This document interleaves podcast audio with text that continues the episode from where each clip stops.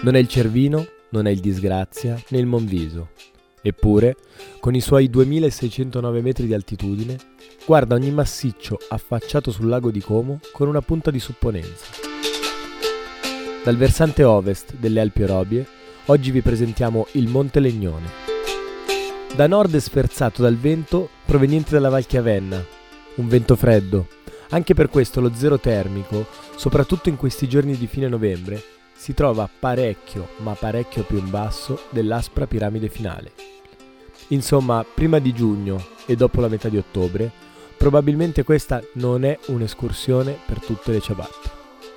Anzitutto parliamo di almeno 1200 metri di dislivello, con partenza dal rifugio Roccoli Lorca, il più battuto della quindicina di sentieri che abbracciano a rete la gognata cima.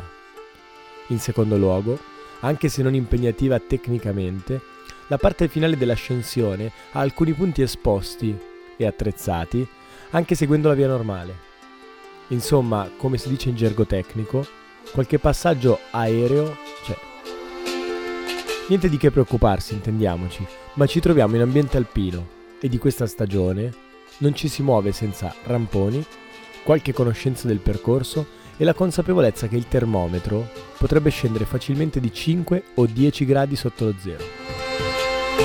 Dal Legnoncino, la punta minore posta ad ovest del massiccio, alle pendici ad est in direzione della Valtellina, le trincee della linea Cadorna coronano anche quest'oggi il racconto di una montagna letteralmente sovrappopolata di racconti che ancora risuonano nella cadelegna al bivacco silvestri.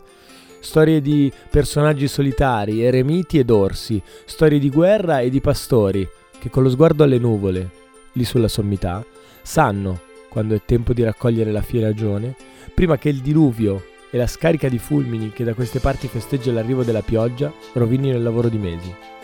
Sottolineare la potenza del panorama, osservato dai 2600 metri del Legnone, una montagna visibile ad occhio nudo sin da Milano, sarebbe ridondante. Anche se non siete alpinisti, appuntatevi allora questo nome in attesa della primavera inoltrata.